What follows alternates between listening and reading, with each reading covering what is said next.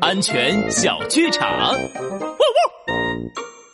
呜呜！拉布拉多警长，为了感谢你替我揭穿了狐狸法师的骗局，我请你到毛驴大叔的店里吃饭。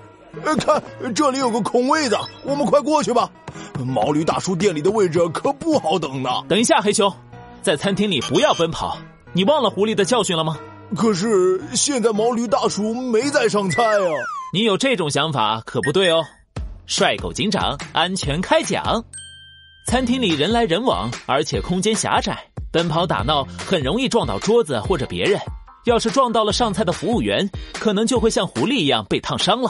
小朋友们千万不要这么做哦。